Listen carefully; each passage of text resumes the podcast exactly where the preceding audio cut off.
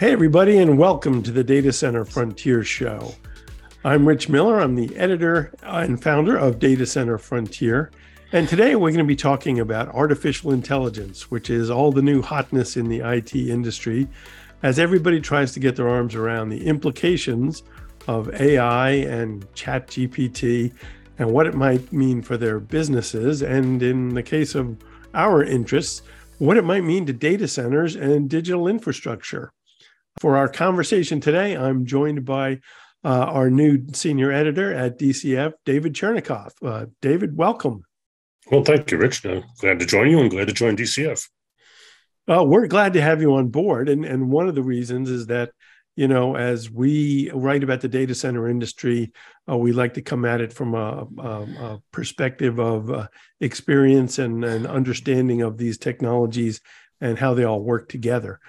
With that, I thought it might be uh, useful to to uh, talk a little bit about uh, how you got to this point and and your uh, we call it the data center journey. Uh, and so you've had a, a pretty good career going here in uh, technology journalism. how did you get started with this, and and what are some of the the, the things you've you've done in the field? Well, I guess I came from the hardware side. I was back in the day. I, I ran testing for PC Week Labs uh, when that was a, an actual print publication. Remember those?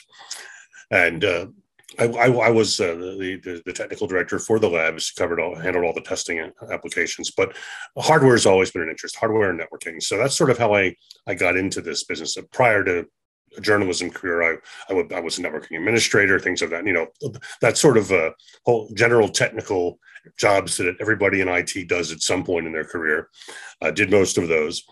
And uh, then I moved into journalism. And what ended up happening was, you know, data centers grew out of, you know, the, the from the closet in the, the office to the to the room in the building to the dedicated facility. And I, I wrote primarily and researched the the equipment that was installed in data centers, the, the, networking hardware, the server hardware, the IT workload stuff for the most part. Uh, not much on the facility side, though I did you know talk about you know power and cooling and those issues that became more of an issue back you know in the day and from that i i was uh, offered the opportunity oh more than a decade ago to start the data center blog for zdnet and that got me more much more deeply into the data center world i mean um, aws was taking off the competitors were starting to take off the whole cloud was taking off and it was like okay data centers are a big part of this they decided to start a blog on the topic, and I and I did that for six years. Um, shortly after wandering out of that piece of it, I, I took a job uh, as a running a thought leadership site for a major hardware vendor. And um, you know, you were aware of that. Anybody who looks at my profile will see that I was with HPE for for those six years, and uh, you know, had an opportunity to talk to a lot of very smart people about the technology that's in a lot of data centers. Uh, that came to an end, and here I am one of the, the reasons we were interested in having you uh, join Data Center Frontier is that uh, you do have that uh, background in understanding uh, hardware and, and how that relates to uh, the larger data center operation. Uh, this is a really interesting time for data center and hardware and and chips and servers, partly because of the emergence of uh, of AI, and we'll talk more about that in, in, a minute. But but what's your kind of a high level take on what the the big trends are that are are guiding the world of uh, uh of chips and servers, and uh, it seems to be an interesting time for for IT hardware. Well, certainly, it certainly is. I mean, the the uh, I, I, I, was on a tour a few um, a few years back of uh, Microsoft's Quincy data center. I think you might have even been there, and they and they showed us a data hall that when they built the data center, the hall was filled with servers. And here, like five years later, there was one rack with like five servers in it, and that was doing the same job that the original completely filled data center was uh, hall was doing. And I think that you know we've continued down that path. Um, chips, you know, processors have gotten more powerful, uh, but the the power demand, where now we have, you know, a rack of servers has the same power demand that that five or six years ago was an entire data hall's worth of power, and power densities you know have become such a big problem. It used to be when we talked about chips, uh, um, chiplets, uh, whatever the issue was. The number one thing was okay, how much power is it drawing? So how much heat is it going to generate? Well, sometimes it seems like there's a, a race now to say, gee, look how hot our stuff runs. I bet you can't run any hotter you know what's what's the TDP what's the TDW for this for this this chip design or this or this package technology? And as a result you know it's had a big impact on data centers. Yes higher density in terms of performance so they can get more work done but conversely you've got to be able to cool it you've got to be able to power it. Um, we're in a time where the issue becomes is the power available? And it's not i mean can i put a data center someplace? Do i have space to put my data center anywhere? Yep. and you know the, the hardware has to align with the the entire nature of the business. It can't drive the business anymore. It has it has to be able to fit into the way the business has to work. And that's that's i think that's a big difference for the data center industry. It's made a big change in the, in the whole approach to the business. Place that we've seen uh, the impact most on the data side uh, center side as you noted is in cooling and, and density and rack density and this is something that uh, has been uh, an issue for years because I remember seeing my first demonstration of, uh, you know, rack level liquid cooling technology. Uh, it was at a 7 by 24 exchange uh, event, uh, a local one in 2002. And then the, the story was like any day now, we're going to have these, you know, high density is coming and we're going to need to shift from traditional air cooling to liquid cooling. And over the years, there's always been this this uh, possibility on the horizon that suddenly density was going to begin to spike.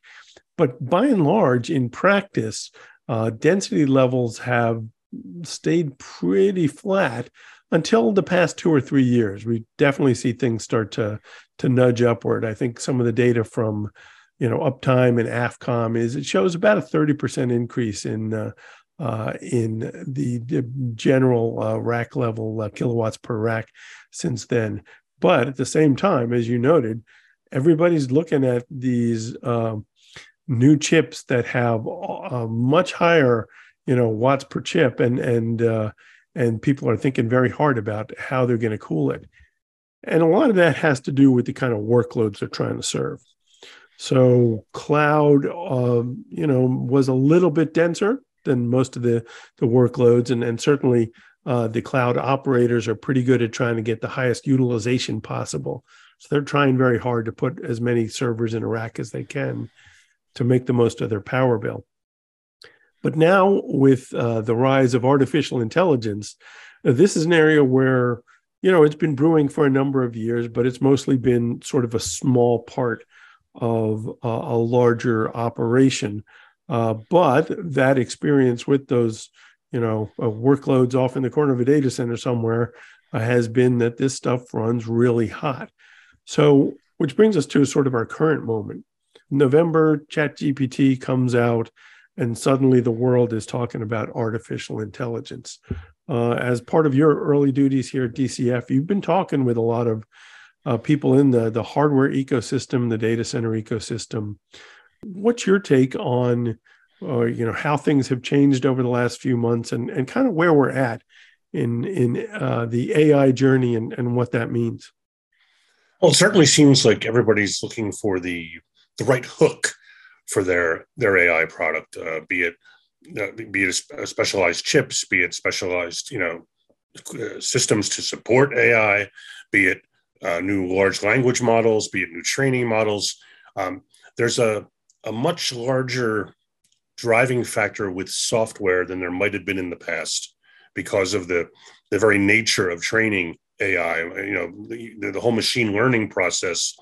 Um, we, we we find ourselves with with data centers where okay, I've got NVIDIA processors or whoever's AI chips I've, I've been I've decided to, to use, and my experience with running you know workloads is you know, I, I, run 60, 70% utilization, maybe 80% if I'm really, while these things are going on. All of a sudden, I'm, I'm training large language models and running racks and racks of servers at 90% utilization.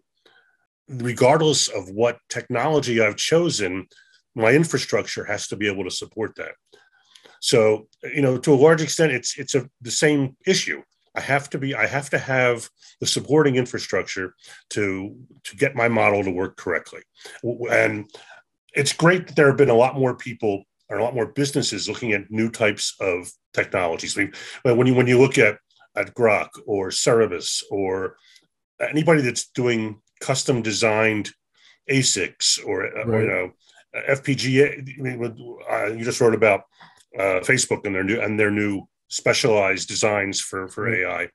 Um, they're all finding new ways to do this, but the bottom line is, can they support the power and cooling demands? I mean, it doesn't seem to really matter what what, what you pick. You that that's really the the impact on your life as as an operator, or uh, um, is can I support this? And I want to be able to offer AI on demand to my customers as a, as a, as a super scale or even as a second tier provider. Setting up my data center to support that kind of delivery has become a much more complex topic. Yeah, it, it uh, definitely has got a lot of people thinking. And I think the first step is uh, everyone trying to figure out what AI is going to, and generative AI is going to mean to them. I think in the past there's been a lot of AI, um, artificial intelligence, that has gone on largely in the background of uh, uh, applications that people use, whether it's the the Google algorithms or Facebook's recommender models or their ability. You know, I always use the example of uh, you know AI to when you upload a photo, it'll tell you which of your friends uh, is in the photo and, and who to tag. That's the kind of thing that's been going on for a while. Mm. But the generative AI, uh, where you can like create content by typing a prompt or you know a, a voiced chat, um, that's a new thing, and I think it's gotten a lot of people thinking about uh, in a more concrete way about what AI might mean to them. And you know the the cloud guys have uh, very quickly said, "Hey, we're going to try to build this into lots of things." I think the jury's out on exactly how consumers are going to wind up using a lot of this technology. But I think for everyone in business, they've looked at the possibility that this is going to be really disruptive. Some are trying to play defense with their current business models. Some are thinking of new things they can do with that uh, to gain share. Uh, lots of folks have noted that Bing wasn't necessarily a relevant search engine until all of a sudden OpenAI comes along and they've got uh, you know ChatGPT uh, integrated into it. So, but from a data center perspective, the demands of the hardware and the environment to support it, uh, which, as you noted, folks got to have uh, an environment that can run this stuff. As the, the the demands change a little bit, that kind of creates interesting questions about where your stuff's going to live. Uh, and you know, you've done some stories looking at the different models at, you know, cloud, uh, you know, colo, uh, what what's your uh, you know sense from the early reporting you've you've done about what kind of decisions folks are going to have about uh, what AI means for where they house their stuff and what models they pursue? There's going to be a huge amount of cloud driven stuff because, frankly, most companies can't afford to make a big investment in the hardware. And you're talking $10,000 a processor for a project that may or may not deliver those kinds of results, it makes a lot more sense to do an on demand service of some sort from one of the providers. Um, that being said, the trick is you have to provide the data for your selected provider to use to train the model for you. Grant, granted, you can always pick a standard. If you're looking at standardized things, I need to do customer support. I need to do, you know, interactive voice. I, you know, simple things that pretty much are the same for every customer you're going to do that because everybody's going to be doing that right. and it's going to and it's going to be less expensive in the long run for you to have that kind of interactive support for you know for example but if i want to make start start doing things that make my customers it's optimized for my customers i've got to start providing training data and i've got to have a a link or a I don't even want to say partner. I have to know something about the different AI models. I have to know some, not everything because you know I don't I don't want to make every businessman an AI expert. I mean, that's right. obviously not practical. But I need to be able to say, okay, here's 10 different models that are being offered by, by AWS or by IBM Watson X or by Microsoft Azure. Uh, here, here's different training models. Okay, I have to move my data to it. And once I have my data there, I need to build that that that that inference engine that gives me the right responses from my customers. I think that that's going to be a big part of it. You know, uh, talking about I, there's going to be a cost issue. I think is a big deal. You know, we talk. You know, the ingress and uh, the, the, the cost of getting your data from wherever it is now to where it needs to be to do that kind of training doesn't get talked about a lot. Right. But I but I think it's going I think we're going to be covering it quite a bit more in the in the near future because it's going to be a, a big part of what data center is going to have to be able to offer. What what the what the or second tier providers are going to have to be able to say to their customers, all right, you need to get this data from your your your flash arrays that are in a colo to my site. How do I do that? And I think it's going to be a long time before there's there's the flexibility to just say it doesn't matter where it is. You, can just you know access it. There's going to be a lot of security issues. There's going to be a lot yep. of specific business models that work best in maybe maybe the nvidia processors are best for your design maybe it's a maybe you can brute force it with you know a, a wall of intel xeons maybe it it really people don't seem to understand how all that works and i think that that that's that's going to be a big part of the learning curve is going to be there for business as well as the IT people who have to support it. And I don't think it's there yet, except in a very narrow space. You can understand the hardware, you can understand the software, but you really have to know what solution you're looking for. What is what problem am I trying to solve? Now that's classic IT. Right. You know, you don't want to you, don't want to get lost. You know, you, you know, you don't want to see cannot be able to see the forest for the trees. My business, I have to solve my business problems, and I have to solve them in a way that you know the classic answer. I have to have a competitive business advantage. Well, how do I do that? I have to understand a little bit of it. Am I going to partner with somebody? Am I going to start small and go big? Am I going to start big? And I think that's going to be the biggest issue here is, is how customers decide to approach this and we haven't we don't know yet. We don't know what that's going to be because we're still in the infancy of the entire ai evolution as it were. Yeah there's elements of this that are like cloud was in the early days.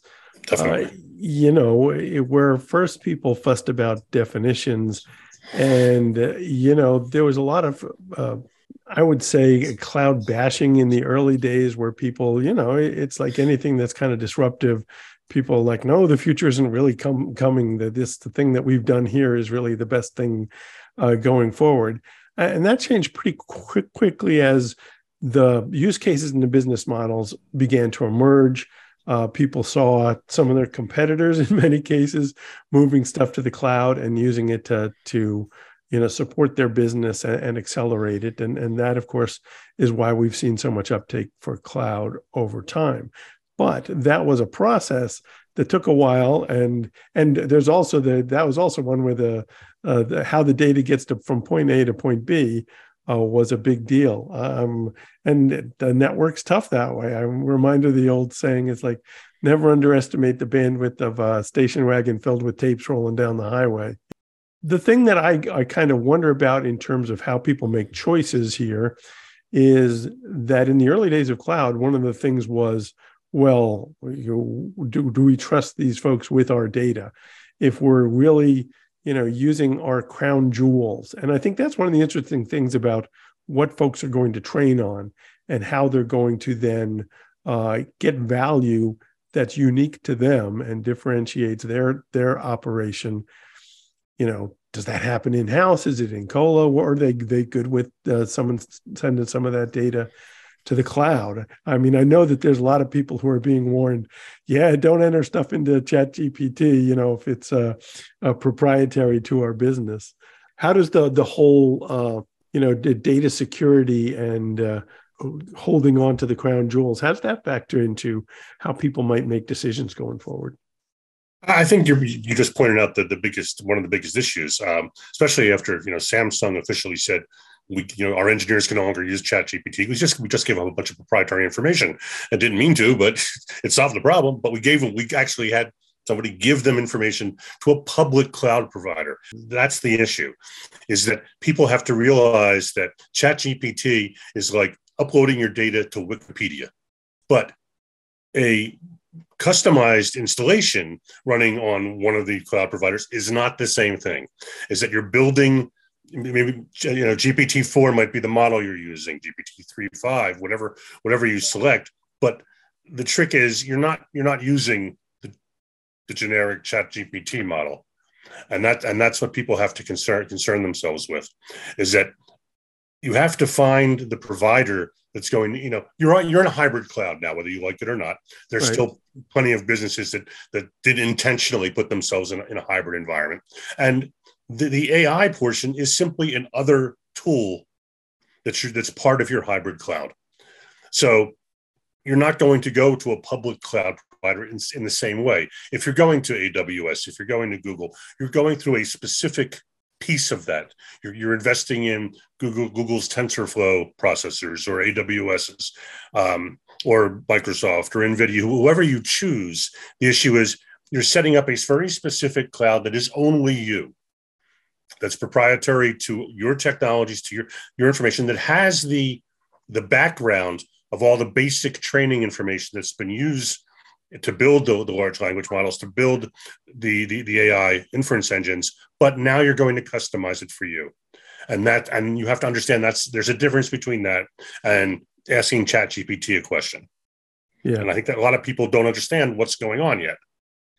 Yeah, and I think there's going to be a lot of education around that. Uh, and and obviously the the cloud folks have some some pretty clear strategies about how they may go about trying to help folks with this. Because as you noted, for a lot of, eh, particularly in the early days, as folks are trying to sort out the economics of working in the uh, with cloud installations is probably much easier than trying to retool your uh, your on-premises data center.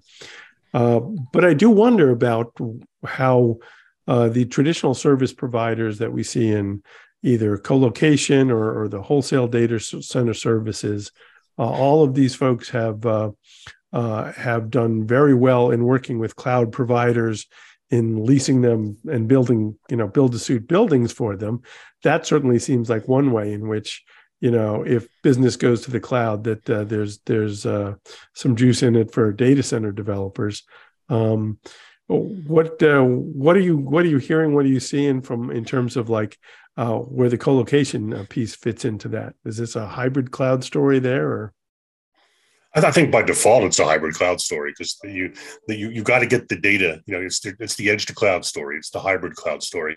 Um, I guess you're going to see more um, partnering between the big, uh, you know, I don't want to call them mid tier people like Dell, Apex, and HPE GreenLake, where they're going to partner with colo providers. So you can get you know the on-prem Azure instance or whatever it might be to let you start building your your your AI models in a totally controlled area before you start making use of, of the broader capabilities offered on a larger scale by by these same providers. You're gonna you're gonna you're gonna do a colo installation where you can do your development, where you can do your testing, where you can move your data securely. I, think that's that's that's going to be the back of everybody's mind. You know, mm-hmm. do I still have control over my data?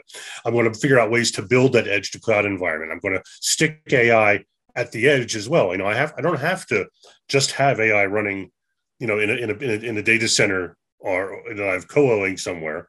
Once I've started to build my models, I can use know, some of these edge processes. Um, one of the stories I wrote, we talked about, you know, Qualcomm and, and, and vendors like that who are building low-powered processors specifically to apply AI uh, solutions at the edge. So I'll be able to do, have a better mm-hmm. process in terms of that tiered step to handle my data to make it more useful to me and to my customers. And that's that's going to continue. And, and the colo guys um, are going to be right there because they're the ones providing those edge data centers. They're the ones providing that that intermediate step before people go to the to a superscaler. And then yeah, we're working was, with the superscalers. Yeah, there was uh, some interesting discussion at Data Center World uh, about edge AI and uh, and the fact that some of the the models and the software that's being developed uh, is going to be optimized to work in a in a smaller footprint and and be less data intensive than you know certainly training but but on the inference side the, cloudflare folks had some interesting uh, commentary about how some of the open source models may be really helpful in spurring growth of uh, ai at the edge. Uh, one of the things that we uh, have to do by nature with ai is kind of look forward since uh, you know, a lot of the the real impact it seems to me is on the the horizon. So to to wrap up, I thought I'll uh, I'll sort of ask you to to share what you think is going to be interesting to watch uh, in the next few months as the use of AI and generative AI begins to become a little bit more real in, in how folks are, are using it. In terms of impact on users, it's going to be whatever they can accomplish at the edge, because that's where you and I interact with a or with the AIs, and that's where I'm going to see the results that make a difference. And it's not going to be Amazon recommending these products to me. It's going to go. It's going to go beyond that. So then I think that the where we're going to see the the, the biggest wave is in education, because the privacy people are going to be screaming their heads off even more than they already are.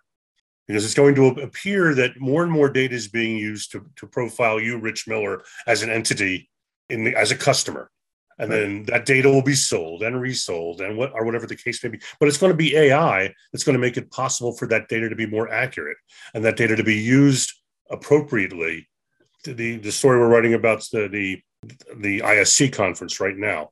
Right. The the issue the super the supercomputing people are bringing up is the ethics of AI, and not not not the uh, the broad. Um, I don't want to create Skynet kind of ethics, but but but how is Bob's hardware using AI to profile their customers? Are, have they crossed the line? What is the line?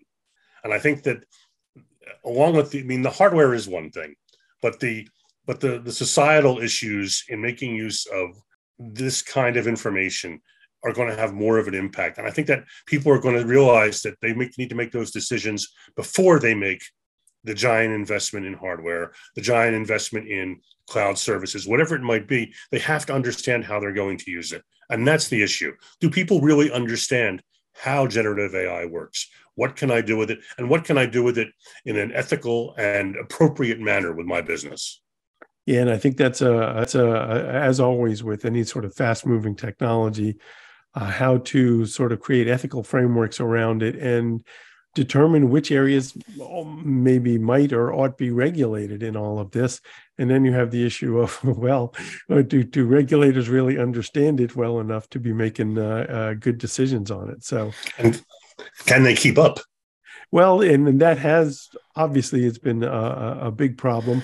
I, I, do think that uh, some of the recent hearings have have been a good step forward in terms of helping uh, some of the folks who would uh, think about regulation get up to speed on what's going on. But lots to come ahead, both on the societal impact, which I think everybody is watching. Uh, you know, we're all we're all going to keep an eye out for Skynet just in case, and the data center industry obviously watching all of this very closely.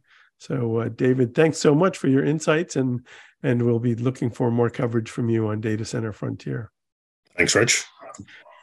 And uh, uh to our, our listeners, Thanks as always for listening to the Data Center Frontier Show, where we tell the story of the data center industry one podcast at a time. Take it easy, everybody. Until next time.